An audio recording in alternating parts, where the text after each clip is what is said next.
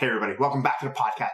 Today, we're getting a chance to sit down with Josh Presley, host of the Great Canadian BJJ Show, and also the head trainer of Halifax BJJ. Before we get started, don't forget to like and subscribe to our YouTube channel and our podcast. If you like all our guest episodes, our awesome technique videos that are coming out, and so much more, make sure you like and subscribe and don't forget to share. We want to build that community up as much as we can. We're also sponsored by Spiritleaf Waterdown, located at 64 Hamilton Street North in Waterdown, Ontario. If you're looking for Canada's top cannabis brand, look no further than Spiritleaf Waterdown, and Alex and his crew are going to help you out with all the THC and CBD products that you need. Just remember to like our Instagram plus their Instagram, and you're going to get a discount every time you shop there. So remember, that's 64 Hamilton Street North in Waterdown, Ontario. Thanks everybody for listening. We'll see you on the mat, and don't forget to subscribe. Whenever you're ready, Mike. You, you, you, Wherever, your whenever. show now. You're putting a lot Your of pressure on. Are we, are we keeping all this in? Sure. Sure. we don't even know what we were talking about previously. Ladies and gentlemen, welcome back to the podcast, to the Choking Hazard podcast. Our guest this evening, or morning, or afternoon, whenever you listen to it, is Mr. Josh Presley out in Halifax, Nova Scotia. Josh, tell uh, uh, tell our listeners a little bit about yourself and well, just a little bit of your background. Yeah, so uh, thanks for having me. Like you said, my name is Josh Presley. I'm a black belt. I've spent the majority of my time training on the east coast of Canada, uh, Halifax, Nova Scotia, like you mentioned. I actually live in Wellington, but it's probably 20 or 30 minutes outside the city. So I got my black belt from probably the most well known gym Oh no, he's frozen. and got my black belt. Um, 2015 would have been when I got my black belt. So I would have started jiu-jitsu around 2007, I believe. I did quite a bit of competing in the IBJJF circuit at like blue and purple belts. Um, I got over from the IBJJF D Worlds. I got second to Michael Liera at blue belts in 2011. I got another bronze at purple belts in 2013.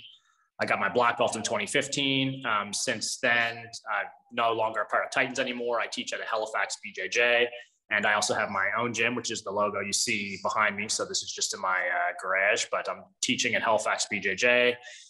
And now I'd say I'm at the point in my career when I'm becoming more of a teacher than I am a competitor. Not to say that I'm done competing because I still have a lot of good matches left in me, but I think I'm just kind of at that point now where I'm less of a competitor and more of a teacher. And I'm just trying to think how can I kind of make my mark in the sport and what's the best way to kind of get my teaching methods across. And that's kind of where I'm at in, uh, in my career. Yeah. With jujitsu.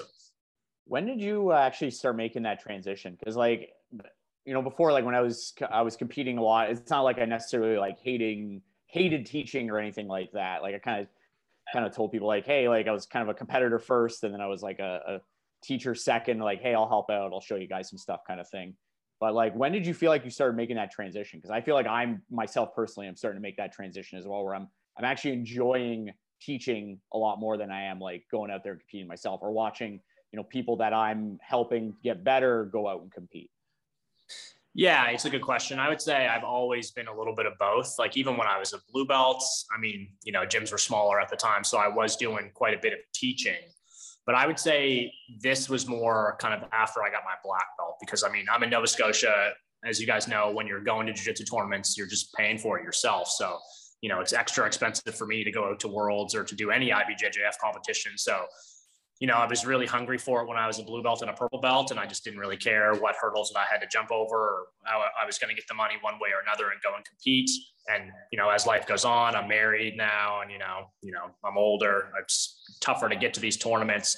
So I would say once I got my black belt, already at brown belt, I wasn't competing as much as I do, did at blue and purple belts. But I'd say once I got my black belt, I still wanted to compete but it just kind of started naturally happening where I was just teaching more classes. I was getting kind of more compliments, and people were like, "Oh, like I really enjoy the classes that you put on and stuff like that." And then the transition from going to from Titans to Halifax BJJ, which is the gym that I'm a part of now, like we ended up with really large class sizes, and then I I kind of went from being like a jujitsu instructor that was cool with like teaching a small class, and some people really prefer that to teach like kind of three, four, five people but I went from that to like all of a sudden I was kind of teaching 10, 15. Now I average like 18 to 20 students for the, the morning classes that I teach. So, so it's been kind of a slow progress, I guess, from like competitor to teacher, but but it's something that I really enjoy now.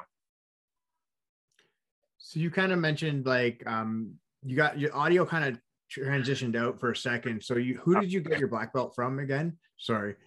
Yeah, so I got my black belt from Kevin Taylor.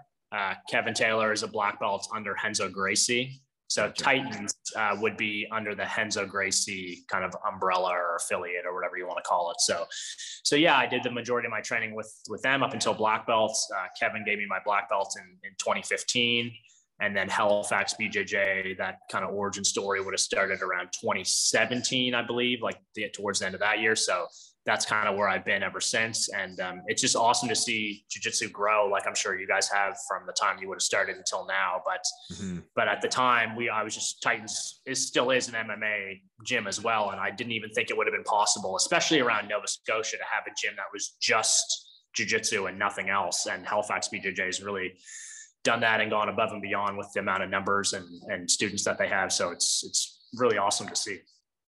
So obviously, it's kind of like in the GTA, we have the collection of so many different schools, obviously because of the population. Have you kind of seen the like the type of growth, especially in the like called the East Coast? Let's call it that. A lot more schools, a lot more people getting involved in the sport at all. Yeah, man, it's pretty crazy. Like I haven't done a whole lot of training or competing in Ontario. I did the Abu Dhabi trials that was there in 2017, I think. Um, it would have been a couple years after I got my black belt. And yeah, I mean, like every, it seemed like every corner there was a, a jujitsu gym. And it's not quite that big in Nova Scotia, but it really is pretty crazy in how, like, I mean, we're a pretty small province, but I could probably name just like 10 or 12 kind of gyms mm. or affiliates just off the top of my head that are kind of throughout Nova Scotia. And in like small areas of the province, like there's a gym that's an affiliate of ours called Breakthrough uh, Jiu Jitsu, and they're out in Amherst, and it's much much smaller than Halifax. Like they're kind of um, they're very close to the, the New Brunswick border, so it's not a big town at all, but the gym there breakthrough they just basically doubled in size. They had to move to a bigger location. And it's just it's just jujitsu man. Like you guys train you know what it's like. It's like when that kind of thing spreads and you get more people doing it and you start they're bringing their mm-hmm. friends in it's just a really cool organic thing that doesn't happen with a lot of other like sports and activities. I think some sports get kind of pushed on especially kids kind of too much and too hard and too soon but it's cool to see a jiu-jitsu gym and a room develop and go from like start out kind of small and you see just people come become like naturally attracted to it and, and it start to grow. So so yeah when i would have started there was probably like maybe three to four gyms in the province. And i would say now like we're easily like 10 to 15 gyms if not more. Nice. So like you know with the last year and a half i know with covid there's been a lot of challenges and difficulties. We've talked about it like in the GTA, but like what has that been like with you know with you and running a gym and like what are what are some things that have been happening like in Nova Scotia for people that are listening to this in Ontario or elsewhere? Like what are some things that have been you know going on with that up until now?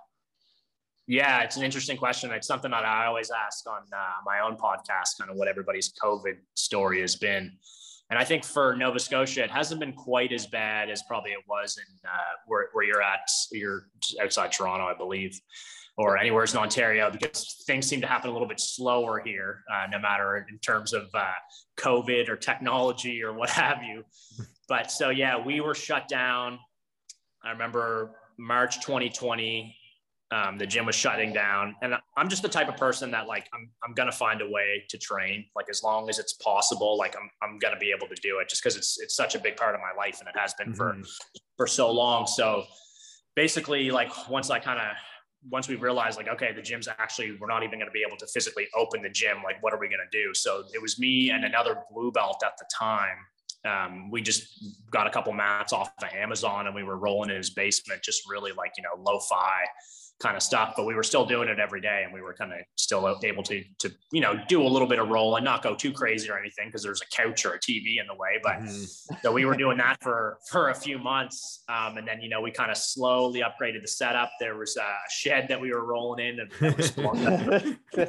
so we went from the the basement to the shed, had a little bit more space and really the covid times was a big uh, motivator for me for opening up this space because i just got to a point where i just you know like so we were shut down for like three months we were doing this basement training we were training in the shed okay, then we're allowed to come back to the gym. And we were allowed to come back in small bubbles. So basically, I was given a bubble of like 10 people for the morning. And they were like, okay, you can't train outside your bubble. You guys train from six to seven, and you got these four time slots a week. And like, that's it. Right. So it's like, okay, if that's what it is, that's what it is.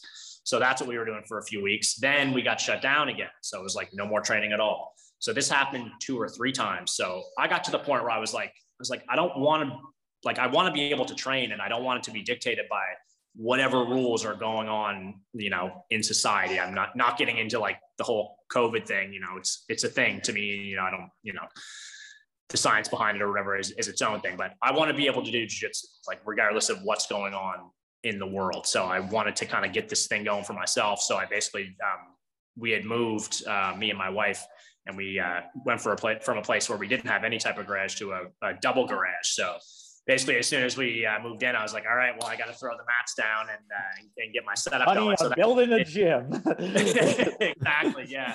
And then uh, luckily my dad is uh, is quite handy, so so we went the extra mile and we put in a whole uh, a subfloor with like foam blocks and then Oh, this wow. plywood top and then put the mats over top of it. So it's it's it's really quite nice and um and yeah, so I've been just you know running some privates and some small classes out here. So you know I was just worried that I wasn't going to be able to train again because it was like you know what if what if we get shut down for six months or eight months? It's Mhm. like you know I don't want to have to go back to rolling in the basement and just just having one blue belt to beat up.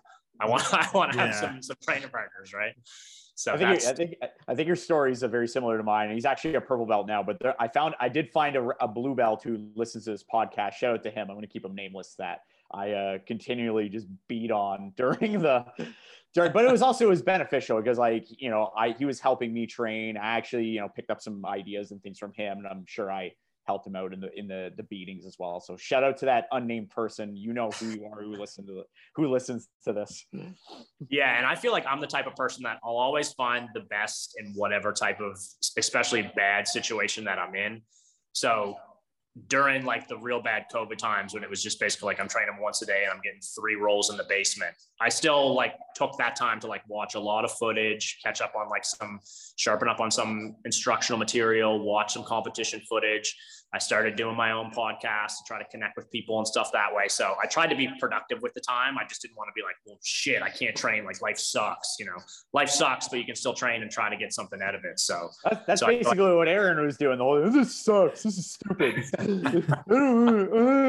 Let's Hard start a to. podcast. Well, I didn't. I didn't have anybody to train with. That was my issue, right? So like, We don't have any it- friends.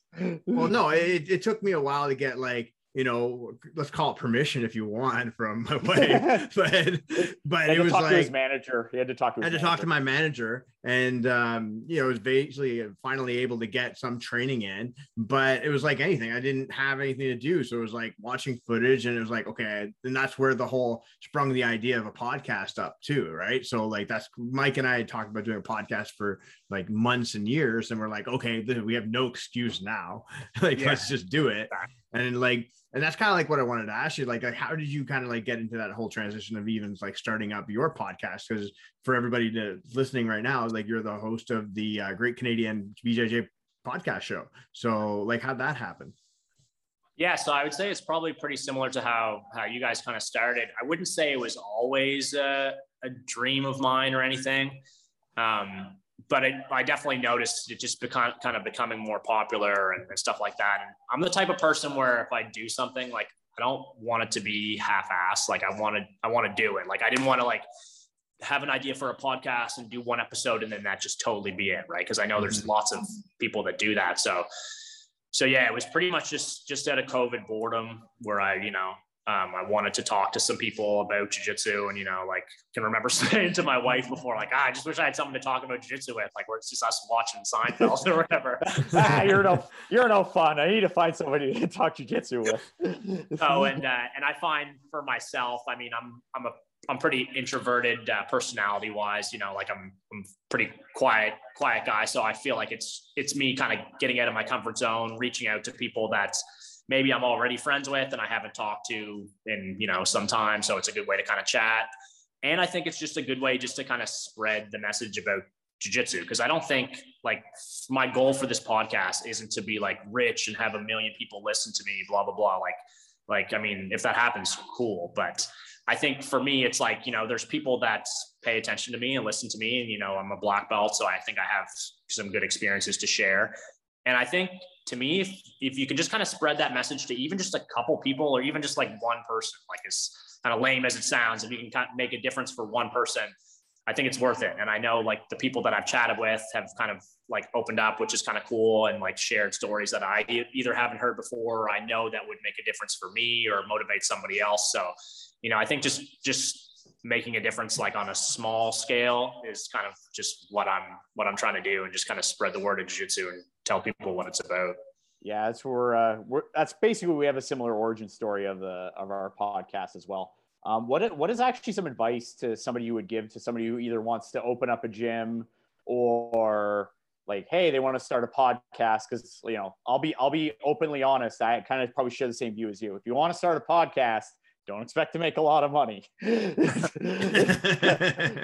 yeah. I'll, I'll, be honest the, the, check is still in the mail like aaron like where, where's our money still in the mail it's still costing us money still costing us. Yeah. Yeah, no, I think I've made about as much as you guys by the sounds of it. But but I would say my advice really like is just just do it. Like don't overthink it. Like if you want to do, especially the podcast, because it's just it's just very low barriers to entry. Like I just do my podcast on Anchor and it's just just audio only. Like I I'm too lazy to even want to do the video. But especially if you're wanting to do a podcast and and even just opening a gym to like like just just do it. Like i think that's that's the best thing that you can do like because you're just getting jiu-jitsu out there to that many more people. Like i'm not saying if you're a white belt and you've just done two classes go open a gym. That's not what i'm saying. But if you feel like you have a good handle on jiu-jitsu and maybe you're like even like purple belts like like i said i was teaching as a blue belt and it was just because you know gyms were small my instructor would go away. It'd be like I was either the highest ranked or like the best person to do it. So they just got me to do it. Um, but yeah, I think like the more jujitsu gyms, the better. And, you know, kind of the cream will always rise to the top in terms of like who has the best competitors and who's the best instructors. But I think a lot of time can be wasted due to like doing nothing. Right. So I think if you do, if, if that really is your goal and you really have to really be about it and you have to love it. If, and I think a lot of us, if anyone's anyone that's watching this is definitely definitely loves jiu-jitsu. So I think if that's a goal of yours, all, all, tw- all 12 of our listeners. I think if it's a goal, you just gotta you just gotta do it and just you know don't care what anybody else thinks and don't get caught up in like the amount of listeners or the amount of views. Just just do it because you enjoy it. Did you hear that, Aaron? Let's let's do this because we enjoy it. Okay.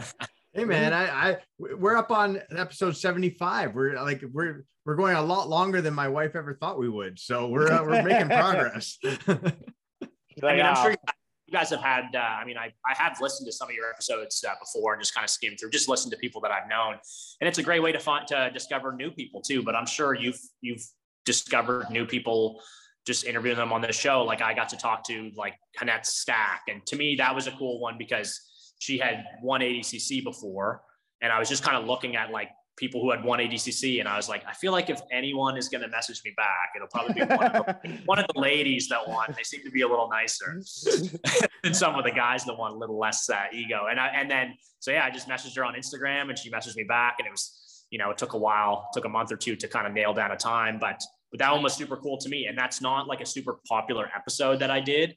But to me, it was really cool because I got to talk to someone who was like as equally, if not more passionate about it jiu-jitsu as me. And, you know, I got to hear some of her story. To me, it was really interesting. I talked to a couple other people that found it cool. So like, to me, that that's all, that's good enough for me. No, it, it, exactly. Like we've met so many different like academy owners or like people that we've known and like gotten to have like good in-depth conversations of especially about you know their personal struggles or like you know how they found their passion or like even just things that they've been working on in between like between covid and between now and like what their their goals are moving forward so we've had a lot of great guests and like again we're planning on having a lot more guests throughout this future so it's i think it's one of the greatest things that we ever did kind of starting it off and it's slowly grown into what it is now and we don't plan on stopping anytime soon and just keep going with it right and it's like you said, like you find something you drive with, just keep going. Who who nobody's gonna tell you to stop. So just keep going. Except me. I'm gonna Aaron, you need to stop. Seriously. Well, if you gotta stop, you gotta stop. I get it. you only need one post, bro. but no, man, I uh, I agree, and I, I love it. I love seeing more podcasts pop up, and you know, like it's just it's just wicked. So so yeah, no, I like what you guys are doing. Um, I think one of the ones that I listened to that you guys did, probably I don't even know how recent it was, but uh, Alison Tremblay. I interviewed oh, that was her. like it was like one of our like very first ones too. It was like last year, probably. Uh, okay, so yeah, earlier, like well, yeah, last year because I had I I I scheduled an interview with her, and then I was looking up like other interviews that she did, and I was like, I was like, oh, cool, these guys interviewed her. So then I watched that one just to kind of, so I had an idea of like some stories that she'd already told, so stuff that mm. I kind of wanted to drill down deeper on or or avoid or whatever. So so that was a cool one that I had listened to, and I like how you guys were getting some of like the like the real like OGs in Ontario. That was uh, some interesting stories to hear, and and I kind of want to do that with my podcast too. It's cool how like jiu-jitsu kind of got its start in each city and, and province to me anyway trying to find the godfathers of jiu-jitsu. Was uh a, a aaron was that one of the podcasts where me and you just had like an on-air fight for like five minutes? Or did you just that? or did you, or did you just no edit, i think i think you, you and i just kept out. going at it. Or it was that one or there was another one? But like I, I, alison just kind of sat there for like five minutes while mike and i just argued with each other she's over something she's just, just kind of she's just kind of giggling this, this is the things that uh, sometimes maybe Aaron edits out or not. You know, I, I, try to tell Aaron not to take himself too seriously, but you know, this is, right. this is the end result of what happens. Unfortunately, I want to I want to actually transition a bit. So you know, we talked about jujitsu. We talked about the origin of your your podcast. How did you actually get into jujitsu originally? Because you know, when you started back in like 2007, I'm guessing there wasn't like, oh, like there's this jiu-jitsu place down the street from where I live uh, in Halifax, like, hey, or you know, in Nova Scotia, hey, I, I'm just gonna go to the the local BJJ shop and start training. Like, how did your how did you find jujitsu there, and like, how did you get started? Yeah, so it's it's an interesting story. So yeah, I was athletic as a kid. I played hockey and soccer when I was young, from I don't know six until 14, 15. And actually, when I was like a teenager, 13, 14, 15, I was actually quite overweight. And the heaviest I ever was at the time was probably 205, 210, which now I average like 160, 165. Um, so I actually had started trying to lose weight just from like reading like men's health magazines and stuff at the time. I was like f- finding motivation in that. And I was into watching UFC because I was in high school at the time. So couple friends and me were into watching UFC, and at the time it was like Chuck Liddell was really popular and GSP. Um, and I remember watching one of Chuck Liddell's fights, and like for the weight, it had like he was 205, and I remember being like, like fuck, I weighed myself, and I was like 206 or 207, like. I don't think I should be in the same weight class as Chuck Liddell. Like this guy just so so then I was like, I think I had got to lose weight. So I just started like, you know, just trying to find different things around me to find motivation. And I was interested in doing some type of martial art, but at, at this point, I was 16 years old and I didn't have any aspirations to be like a fighter or an MMA fighter. I just thought it'd be cool to, you know, get into something and like try to work towards a black belt. This was my goal at the time when I was 16 and there was no Facebook or or anything back then. Like what I was using back then was the yellow pages. So while I was at work, I just looked through the yellow pages and looked through like it was in like other sports and like martial arts. So there was like aikido and tons of taekwondo and tons of karate, but I didn't really want to do that because from what I was seeing in the UFC, it seemed like it was like you got to have like striking or and and grappling was like the two main things. And I had seen one of the Ultimate Fighter finales, Diego Sanchez and Karo Parisyan had a really mm, highlight worthy yeah. real fight. So I, I saw that. that. I was like, I was like, that was really cool. I was like, it'd be really cool to learn judo. Like you can be throw someone on their head like that. Like that'd be badass. So that was what I was trying to get into. I was looking for somewhere to do judo, but there was nowhere around close enough to do it. The closest spot was Bridgewater, and that's like hours away from from where I'm at. So there I did somehow come across a couple jujitsu gyms. And um, at the time, it was just Titans in Halifax and Fit Plus and Dartmouth, which is basically just like across the bridge. So they had a couple popular fighters at the time. So I basically just ended up going to Titans and I went with a high school friend at the time and another guy that I worked with. So we kind of went to our first class and it was just the classic, you know, like like the Rocky scene when you walk into the gym and everyone's hitting the heavy bags and stuff. Except for us, it was just you're waiting in the alley for someone to come unlock the door, and you're just hoping that there's actually a class. You don't really know like what's going on. So, hi guys, do you have jujitsu tonight? yeah, right. Like a 16, 16 year old kid, I don't know what's going on. Finally, someone shows up 20 minutes late unlock the door. And they uh, they run us through like kind of a basic beginners class, and you know the first like couple classes you, you're kind of getting into it. You don't really know what it's about or you know anything like that, but so I would say probably by a month, my other buddies had kind of dropped out. But by that time, I had already kind of made some friends in the class and I kind of felt mm-hmm. like I was getting into it. So, so I would say after I got about a month in, I was starting to be like, okay, like I think I kind of want to do this and got a knack for it. And then from the time that I started was probably August 2007. Then I got a gi around Christmas time. Like up until then, I was just training twice a week. It was only no gi that we did. So I got a gi. I had to go to this weird store in somebody's house to buy a gi because there was just like where you could buy martial arts gis. So I went and did that.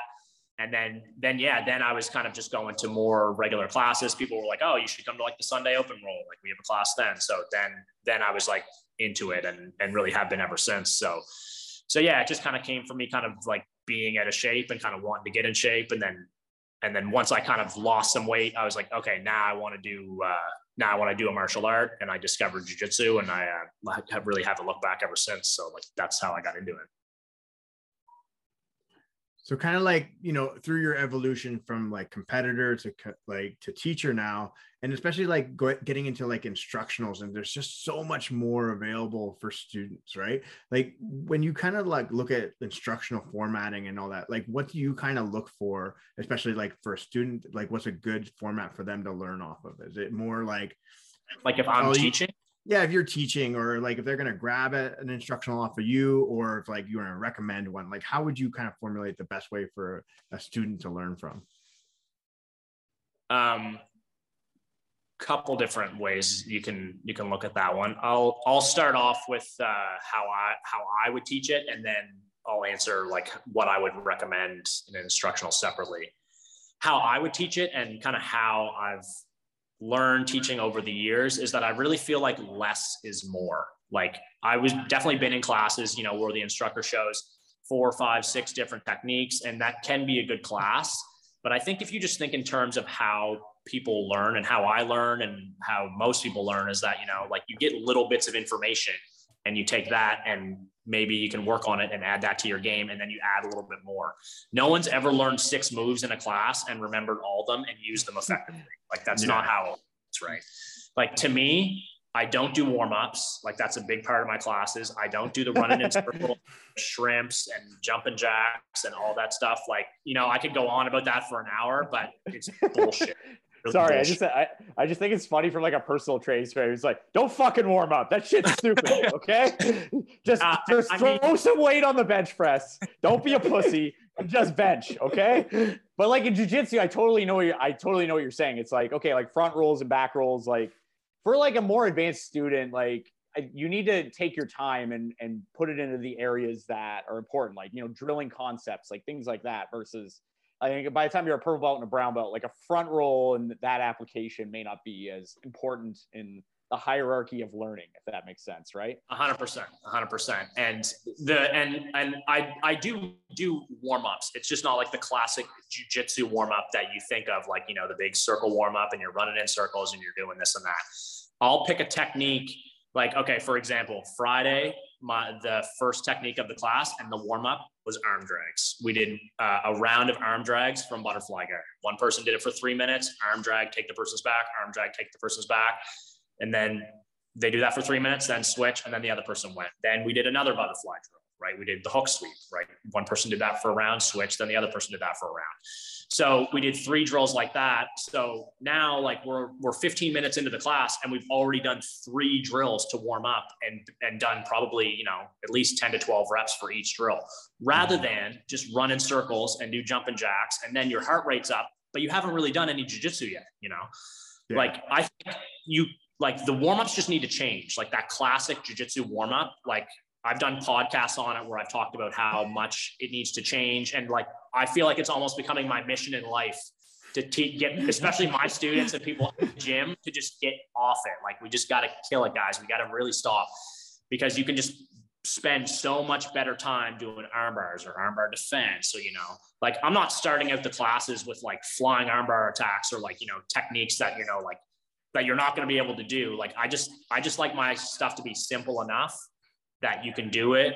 It's a makes, makes sense as a warm up technique. And then we just kind of drill down deeper into that position. Tomorrow, uh, morning's class, I'm going to do more butterfly guard, but instead of doing arm drags, I'm just going to do like grab the collar tie, pop up to front headlock, and then take the back. Like that's what we'll do for the warm up. Each person will drill that for five minutes. Then you have a lot of good reps in that specific move and specific position. And then we drill from there. So at this point, I will do like one warm up technique and then I'll just go like maybe two or three at the most techniques on top of that. Any more than that, they're not going to remember it anyways. What's the point? Right. Another thing that I've added in more for my own classes is free drilling and I kind of bounce back and forth. Like maybe I should like let them warm up with this. Maybe I should just like when should I do it?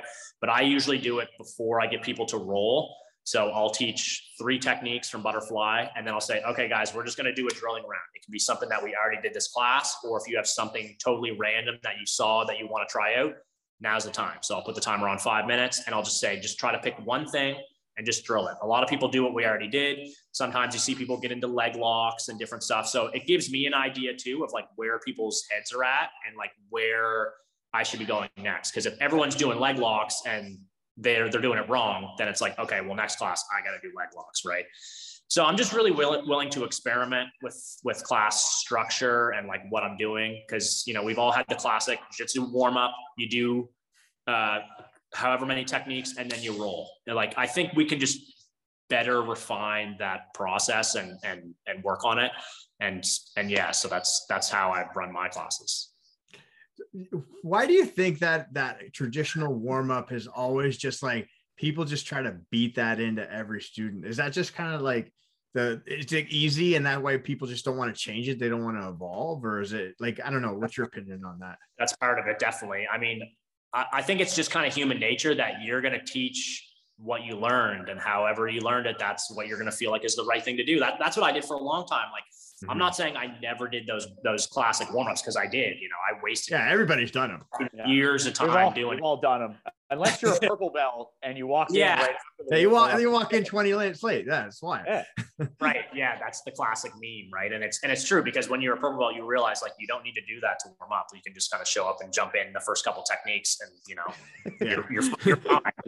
You're fine. Being, you're being efficient. You're not. You're not being yeah. lazy. You're being efficient. Jiu-jitsu is about efficiency. Exactly. And like you got to be efficient with your time. So if you're going to go there, like, why are you going to run in a circle for 20 minutes? You're going to take that time and I don't know, take a nap, eat a sandwich, and then go to class. Like, you know, there's a whole bunch of things you could do instead of running around in a circle. So yeah, I think doing what your instructor did, if your instructor was the type of person that did that warm up at the start of every single class, and then he asked you to teach, chances are you're probably just going to run that warm up because for one everyone's used to it. If you do anything different people are going to be like oh what are we doing? Like we always do it this way right? Which is like that's its own thing in itself trying to break those habits out of people. And another thing that i think too is that the warm up the classic jiu-jitsu warm up it eats up a lot of time. Like it usually will take 10 15 i've seen people do 20 or 30 minute warm ups and I don't know, just the way that I teach, like I put a lot of time and thought into like, what am I going to show? Like what makes sense? What actually works for me? Right. And if you don't take that time to think about your classes, you're just like, okay, well, we'll just do a 30 minute warm up and then I'll only have to show two techniques. Right. Like I think a lot of people, it's just a, it's just a good way to fill time. Yeah, that makes sense. Aaron, have you been guilty of teaching that? I don't know. I've everybody's done it though. Like everybody's you can't even like everybody's done it. So I'm not even gonna lie and say no. But like, uh, but again, like I've switched the way I teach my warm ups now. It's more technique based, right? Like 100. percent It's I like to do kind of like a combination. Like let's say if you're teaching like a white belt fundamental class, maybe if you're you plan on teaching like throws and takedowns. Okay, let's make sure we all know how to break falls so nobody gets a concussion. You know things like yeah. that, like specific things to that and then it's like, okay, let's, but we're not spending like a half an hour doing break falls. It's like, let's do, all right, everybody's going to do 10 break falls. We're going to do, you know, let's make sure we're, we're not going to kill ourselves if we're getting thrown. Now we're actually going to work on what we all came here to do. But, but that's kind of the yeah. point of like, like fundamentals classes though, right? Like if you're going to, have that traditional style. I don't know. This is my opinion. Like that's where you would do your traditional type warm up to learn how to do break falls, rolls, all that shrimps, all that stuff. That's your fundamentals more than anything. And then you're anybody past two stripes. Okay, let's move on now. Yeah, I agree. And especially if there was a time to do it, it would be in a class full of like brand new people. Mm-hmm. that don't really know anything. That would kind of be to me the time to like, okay, let's get everyone on the same page. Let's show you how to move your feet. Let's show you how to bridge and show you how to shrimp. But that being said, like I teach a fundamental fundamental class three times a week, and I I just don't do those warm ups. I just, I, just, I feel I like it's like my thing now to just not do it. Like I just I'm just like no, like I'm just I'm just not doing it. Like I, it's cool for my own time and my own sake to see because it's like it's like my own class is like my own kind of experiment. So it's like okay i'm taking these people from day one and i'm really seeing like does it matter? Does it make a difference if we get them shrimping and bridging and doing all this stuff every single day? Or will they be better suited just kind of doing technique and just doing arm bars and breaking guard and mm-hmm. defending the back you know? So so it's cool. Yeah i, I just like experimenting with uh, my classes feel like you're a, a missionary. You're going to be flying to different countries. Like, oh no, stop! this is not the I'm way. Open to it. I'm open to it. Yeah, I'm going to change the way everybody thinks about the jiu-jitsu warm This is not the. This is not the way. That's right. Speaking speaking of white belts, um, what a this is a common thing I want to I want to ask people coming on is you know a couple things like number one like what advice would you give to yourself as like a white belt or like just you know somebody who's starting jujitsu or somebody who's like you know white belt right now listening to this podcast like what are some some of the mistakes you made or what like what's some good advice that you would give you know white belts or beginners that want to learn jiu-jitsu and you know how to structure their training and what they should be uh, kind of focusing on at that phase? Yeah that's a really good question. I think what would i tell myself uh, at white belts and what would i tell a lot of people is that you just need more mat time. And i would say don't act or pretend like you know anything because you don't know anything. Even now, as a black belt, like only now do I realize how little I know. Like it sounds cliche, but it's like I don't know shit, and I've been training for you know 2007. And there's people that can totally smash me, you know, and, that, and that's cool. You know, it doesn't like take away from my love of jujitsu. But I think a lot of people in jujitsu, and I see some white belts like they do they get to know like a little bit and they think they know like a lot. Like they'll think like no matter what you show them they kind of have an idea about it. But i feel like it's much better to just go in with like no expectations and it's like like don't pretend you know anything. Like pretend you don't know anything at all and just try to take in information from everybody. Like you got to try to take in information from everyone try to develop a good filter in your mind. It's something that's really important nowadays with YouTube and the amount of content that's online, you got to have a good filter in your mind for techniques that are effective versus techniques that are bullshit.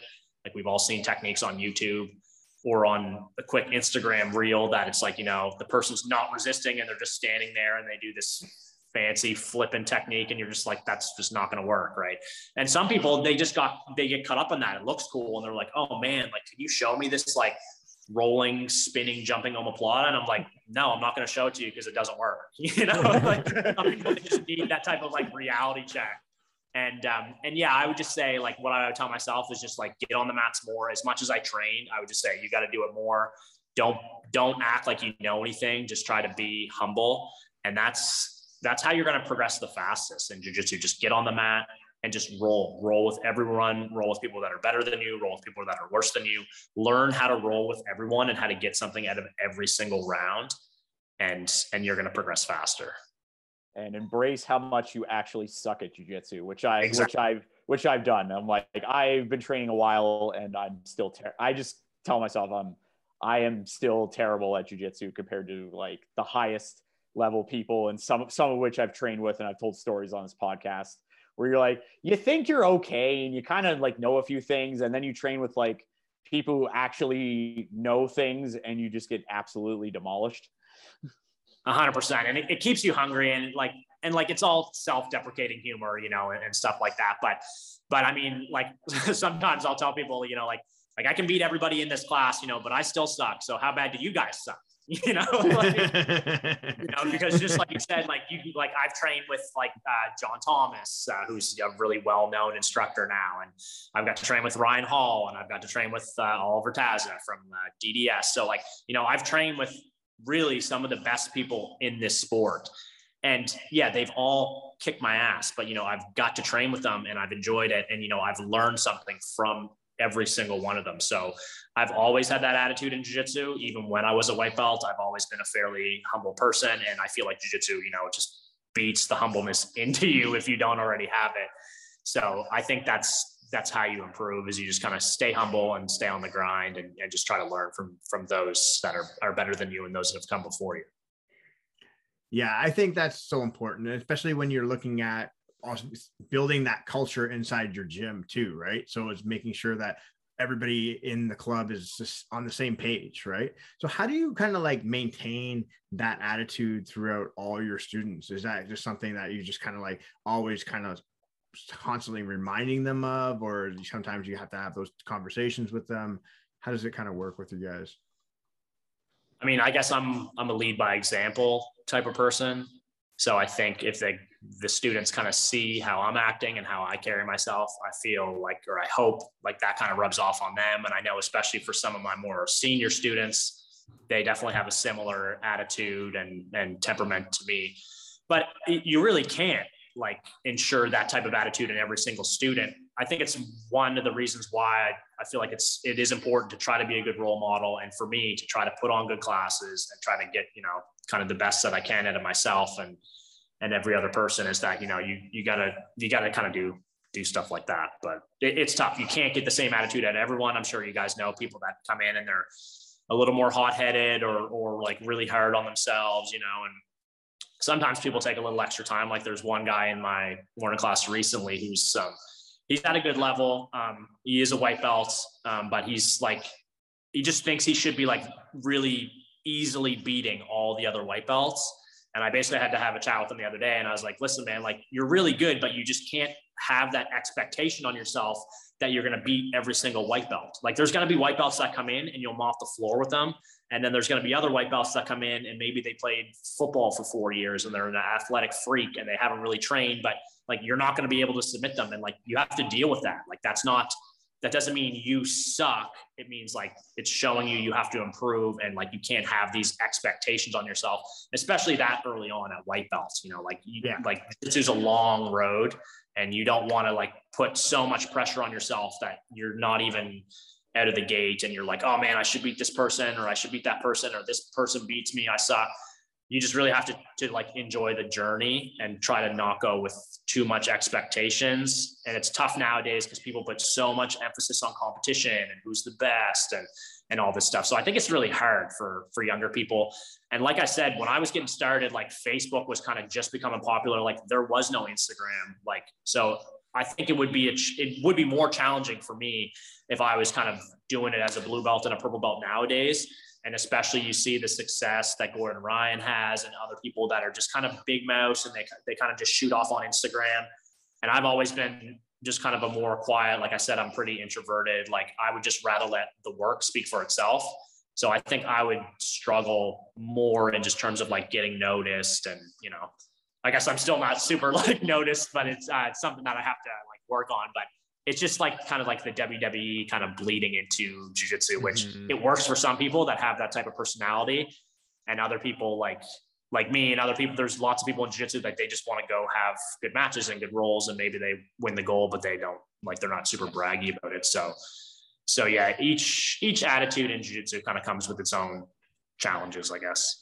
Yeah, it, it really does. Like, what are your thoughts on that? Actually, to more just to expand on it, because like you know, we talked about Gordon Ryan, who's a lot more kind of like WW. And I mean, don't get me wrong, it works. Like he's getting a lot more attention, and he's probably going to be making more money off of that because you know he's generating interest in the sport. But with that with that said, like, what are your thoughts on like you know events like you know like who's number one and flow grappling and like they're you know some of them are promoting this stuff, some of them are not. They've had you know some really good tournaments recently as well with. uh you know, like the Who's Number One uh, championships as well. So, what's kind of like your your thought on like kind of the evolution and like where things are going and like what are some good things and maybe bad things about that? Um, Well, I mean, I'll start by saying that when I was a kid, I loved WWE.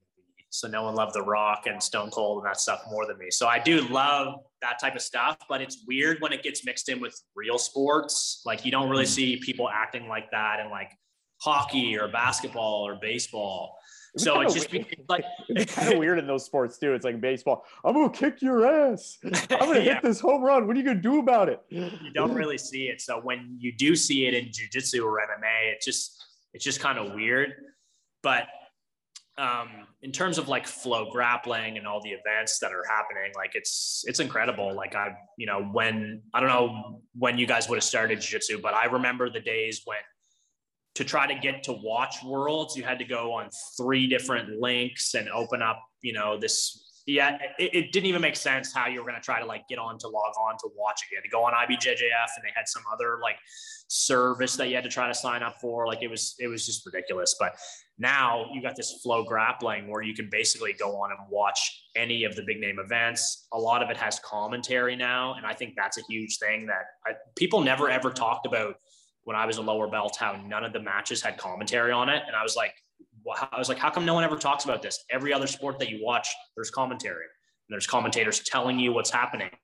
For jiu-jitsu, they just expect you to know what the fuck is happening with these guys rolling around on the ground. Like, you know, like my mom or my grandparents aren't to know what's happening if they come and watch this. So I always thought that was kind of weird, but flow grappling is really nailing it just because they have, you know, the most amount of money to put behind it. So it's cool to see these events with a really high level production and you see like the tale of the tape and you see these guys names on the screens. It's all little things like if you if you showed someone that like watched NFL every week they're not really going to care. But for jiu-jitsu it's actually a really big deal because even if you were to go back in 2010 2011 which isn't that long ago like you know i challenge you to try to find the world's event from 2011 or 2010. Like you probably can't find it. You might be able to find yeah. it on that. But Flow Grappling does a great job of archiving everything. They promote um, the big events coming up. I think where it gets a little bit weird is that Flow Grappling obviously has their favorites that they cater to. Because, you know, I feel like there's more than just like the 10 grapplers that they showcase in the middleweight and the lightweight division. Like, how many times have those guys been on who's number one versus how many grapplers that there are? You know, like it's that's what's a little bit weird about it. And where I'm not like actively trying to be one of these guys on who's number one, like to me, I don't really care as much, but I could see how it would be frustrating if you're like a really, really good middleweight black belt, but you don't talk a lot online. So you see all these other guys get put ahead of you on flow, and then they just keep getting, you know, chance after chance after chance. So I would like to see flow kind of open it up to have a little bit more variety and mixture of teams and competitors, you know. Um, you know, even in Canada, like I know Dante has been on Who's Number One a bunch of times, and he's done amazing. He's an amazing grappler. But it would be cool to see more people from Canada have an opportunity too, right? So it's I don't know. It's it's tough because Flow Grappling is just going to go with whoever gets them the most amount of views and makes the money, which is Gordon, and I'm sure they have other people as well. But as a competitor, you just like to see more people be given a chance. But but you can't really say anything negative about what Flow's done for the sport. Even in the short amount of time they've had like the rights to jiu-jitsu with IBJJF and ADCC, like look how far it's come. Try to watch any video of ADCC pre-flow grappling and fucking good luck trying to get through it. right? Yeah, yeah, yeah. You're, you're, gonna go have to find Ricardo Amendolia's uh, VHS collection in his house, and then you'll be able to actually find all that stuff. I right? yeah, I think yeah. he has some on beta as well. Yeah, and it is beta tapes for sure. No, you you made a you made a great point, especially with um flow grappling, like changing the game as far as like the way they pop like they show the sport is amazing, right? They they second to none but as you said, like with the athletes that they choose, 100%. I completely agree with you where they they've kind of have their niche of like who they want to support, who they're going to look after, and it's all guys that are local within that area. So it's like, yeah, it kind of helps for them, especially like San Diego. We look at California, obviously Austin and New York. Those are kind of the three central hubs. But then again, anything north of the border, they're not necessarily going anywhere about there unless those guys are coming to the US. And I think that's where they really need to start to expand upon. And hopefully that comes within the next couple of years. But I think that's the biggest thing where it's like getting more again eyes on our competitors, especially in Canada, because there's so many. Yeah, we all kind of have our different role that we're playing in the sport, right? Like for me, I'm not putting on events. I'm not super actively competing anymore. I'm just I see this stuff happen on flow grappling and I'm just like awesome. More people are getting an opportunity and you know and you know that that's wicked. For me, my role in the sport now is to be a teacher and try to just get as many people on board with the you know like kind of intelligent training approach and i mean i'm sure you guys see it now like students they just have more resources than we did as they were coming up like they're just going to be oh, yeah. better oh, like oh, yeah. i wasn't able to watch all of Craig, all how Craig Jones leg locked everyone when I was a blue belt, right? Like you can literally watch that now. You can buy his offense heel hook DVD. You can buy six hours of him showing defense on heel hooks, right? So definitely that's um, a luxury that we definitely didn't have when we were coming up. Just the amount of um, resources and and the curriculum you can get from these guys, but but I think in my own way, I can give students something that's just as valuable because there's always something that's lost in translation when you watch a DVD, like either like if it's me, for example, like maybe I could be like just speaking poorly or like you just kind of lose something and like how the technique's being performed. Like I think everyone would agree, like you're just going to get more out of it if you're there in person compared to yeah. just watching video. You have no chance to ask questions or or anything like that. So I think if I can just give people a good framework and like how to learn and just like how to kind of think critically about jujitsu and like I I don't even want my students to like need me. Like I feel like they should be good on their own once they get to a certain level. And now at Halifax BJJ, it's kind of cool because I've had people just run the beginner classes. Like a couple of my purple belts have run the classes, and it's cool getting to see them because like I've taught them basically up until the point where they're at now, and I'm watching them and I'm like, I'm like, in some ways, like he's a better teacher than I am, but it's cool. Like I'm not mad at that. Like I'm proud that he's a good teacher. And it's like he wouldn't even be able to do it if it wasn't for me. But it's cool that I'm seeing like I feel like I'm building better instructors than myself, mm-hmm. which it's just gonna keep that kind of like spider web effect going. And like these people will go on to teach more people and then hopefully they'll make good instructors and then they can teach more people. So it's like like you just can just like i said you just kind of a small change can just kind of ripple effect into like the greater jiu-jitsu community. So so i think flow does an awesome job putting on events. My role in jiu-jitsu that i see now is just me being a teacher and just trying to get the techniques out there. Very nice. What's so is that basically your future like going forward? Like you're you're to focus more on teaching? Or you're to open up another school? Or you're to make like uh, a world masters like master seven run like i am at some point? Like what are your what are you going to be doing for the future for uh, you know your your school and yourself? Yeah, I'll definitely be teaching. Uh, I mean, I teach every day and, and I love it. So I'm, I'm definitely going to be just continuing with that. And, uh, you know, I'm just starting out with my own school, but I'll, you know, I'll be looking to expand on that in the future, I'm sure. And, you know, just, just kind of start out small and let things grow naturally is kind of how, how I like to do it. So so yeah, and also in terms of competing, I would also still like to compete, um, but just at the point I'm at now, like I'm uh, I'm 31, so I still have some good years to compete, but I just feel like I'm only going to compete if I'm if my heart's really into it and I really want to do it. You know, like I'm sure everyone's competed before just because they've been like peer pressured into it, or you just don't really want to do it. And I feel like if you don't want to do it, don't do it. Like if you if you really feel in your heart of hearts that you want to compete and you want to go out and get after it, it is 100% the best way to get experience. And if you want to become a better jiu-jitsu player, you should compete. Okay.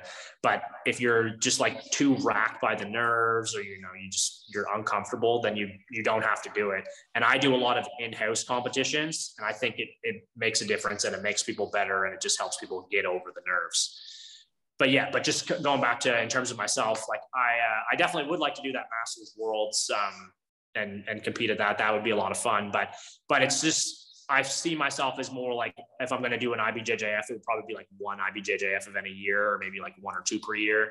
Like I think for me, competing locally is still cool because, like I said, I like to lead by example, and I feel like if I'm telling my students to go compete, and I'm like, yeah, it's the best way to get better like I feel like I have to take my own advice and, and do it as well. So, so two, I think it was two years ago. Yeah. 2019. Um, I said, I'm just going to compete in every competition this year as long as I'm healthy. I'm just going to sign up and do it.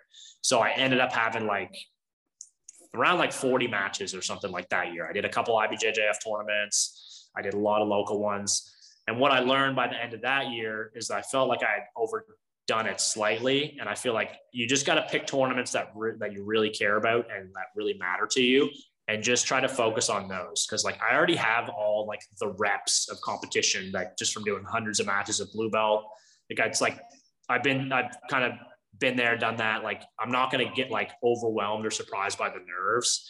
So I think for me, there's a couple competitions that happen locally that I'm interested in, and like IBJJF Masters, or if there was like, if there was like an IBJJF Open in New York, and like maybe there was, I don't know, like one of the Miyao Brothers or something that was in my division, I'd be like, oh, cool, maybe I want to go and do this just to kind of test myself. So, so I think going forward, I will still be competing, but just not as frequently. Like maybe you know five six times a year i think would be a lot for me competing but you never know if it's something interesting i'd, I'd like to do it and just kind of uh, just growing my uh, my presence teaching i guess kind of both at the gym and i've been filming a lot more stuff and putting it out online also i think combined with the podcast just gives people a good just kind of look into how i think about jiu-jitsu and interpret it and i feel like any good teacher is just going to make the learning process shorter and easier for their students than it was for me.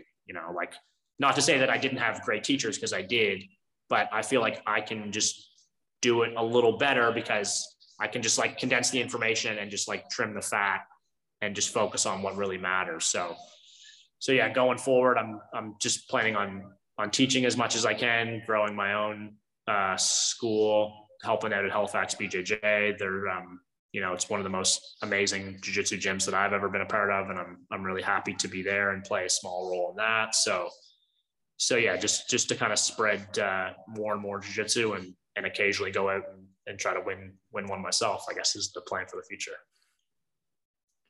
Oh, that's awesome. No, we do look forward, obviously, to like seeing your kind of growth, obviously, with the school, obviously, your podcast, having that grow as well. And then again, through the competitions that you do in the future, we definitely wish you best of luck throughout those. But I do want to thank you very much for joining us on the podcast today. It's been awesome. We've had a great conversation. Um, is there anything you'd like to say, whether it's sponsors or shout outs you want to do before we wrap up? Uh, yeah, uh, is a sponsor of mine. Uh, Akira Jiu Jitsu, they've helped me out and, you know, given me gear and, um, you know, been a part of like contests and stuff that I've done. So I definitely like to give a shout out to Akira. If you'd like to follow me or just kind of learn more about me or what I'm doing, you can follow me on Instagram and on YouTube at Presley BJJ. Um, I'm pretty active on both of those now. YouTube, I'm posting a lot of like student match breakdowns where I'll just kind of do a commentary track over like an in-house tournament match. I think it's a great way if you're a newer student to get exposed to competition, see the common mistakes, see what works, see what doesn't. And I feel like I've done this for a long time. I have, you know, a pretty good head on my shoulders. I know what I'm doing. So I feel like if you listen to me break down a blue belt match and you're a blue belt yourself, you're going to get something out of it. And uh, for Instagram, it's just a lot more of just kind of like what's going on with my classes, you know, kind of quick clips or like me doing techniques. So, and uh, if you'd also like to listen to my podcast, uh, that's the Great Canadian BJJ Show. And um, yeah, you can get that on Spotify or Apple Music or, or wherever you can get it. And for the most part for that. I'm interviewing a lot of people in the Maritimes and getting their story, how they got started, what they're into now, how COVID affected them, current issues in the sport. So yeah, if you want to uh, to learn more about me, uh, Presley BJJ on Instagram or on YouTube. And uh, thanks to you guys for having me on here. It's cool to uh, to actually get to meet you and chat with you a bit. And um, I always love talking about jujitsu. So whoever's whoever's down to do it, I'm I'm willing to do it too. Awesome. Awesome. If uh, this if this whole co uh, hosting thing doesn't work out, can I come on your podcast instead? we can talk. We can talk after off air. as long as you're okay to do a lot of editing, yeah, you can deal with it. All right, Aaron. This is the plan. I get fifty percent. Josh gets fifty percent. You can get whatever's left over. Okay. That Deal. sounds like a plan. That sounds like a plan.